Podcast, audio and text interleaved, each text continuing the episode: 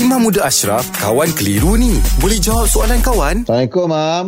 Waalaikumsalam warahmatullahi Sehat, Mam, eh? Baik, Alhamdulillah sihat walafiat. Okey, Mam. Okey.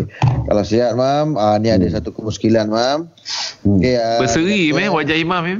Itulah. Mm-mm. Ah, Seri pagi pagi ni. Yelah, berseri dia. Yelah, orang-orang ni apa, orang-orang beriman. Oh siap minum tu Kita puji dia siap minum tu Im Dia take time tu Untuk dia breathing Apa benda yang aku hidup tak boleh ni? kan? Eh, baju sama dengan cawan lah.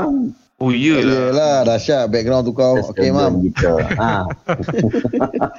Bila dah, sekarang dah gadget, sekarang dah lebih pada gadget, Mam, eh. Dah pandai tukar background apa. Eh, itu tak tahu macam mana boleh jadilah tu. Ah, okey. Im, Kan? Ah. Biasa orang tukar background Satu je Dia dua gambar Satu gambar background yang ada Satu gambar yang kat rumah pun ada Yelah. Betul. Nak, Aduh, macam mana nak Nak- ejan ni? nak, Apa nak menunjukkan dia Mak, eh, Jeb, nak menunjukkan dia budak gadget, Jeb. Itulah tu Sikit hari jadi YouTuber ni dia ni Confirm lah.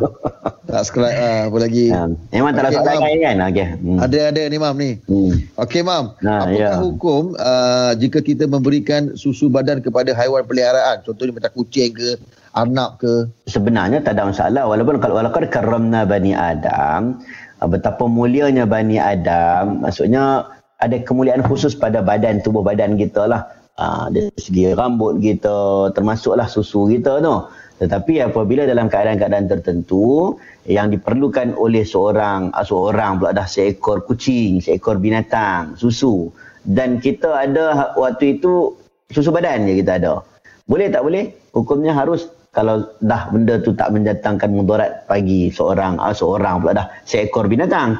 Jadi tak ada masalah pun. Cumanya kalau boleh dia menjagalah kemuliaan dirinya sendiri. Dia jaga tu sebab apa? Sebab dia boleh bagi kepada manusia sepatutnya. Simpan kalau untuk anak dia sepatutnya. Anak dia lapar nanti kalau dia bagi kat kucing tiba-tiba dia kering susu tak boleh pula. Ha, tetapi kalau lah tak ada masalah dia nak bagi dekat binatang maka hukumnya harus. Allah Alam. Alhamdulillah. Selesai satu kekeliruan. Anda pun mesti ada soalan kan? Hantarkan sebarang persoalan dan kekeliruan anda ke Sina.my sekarang.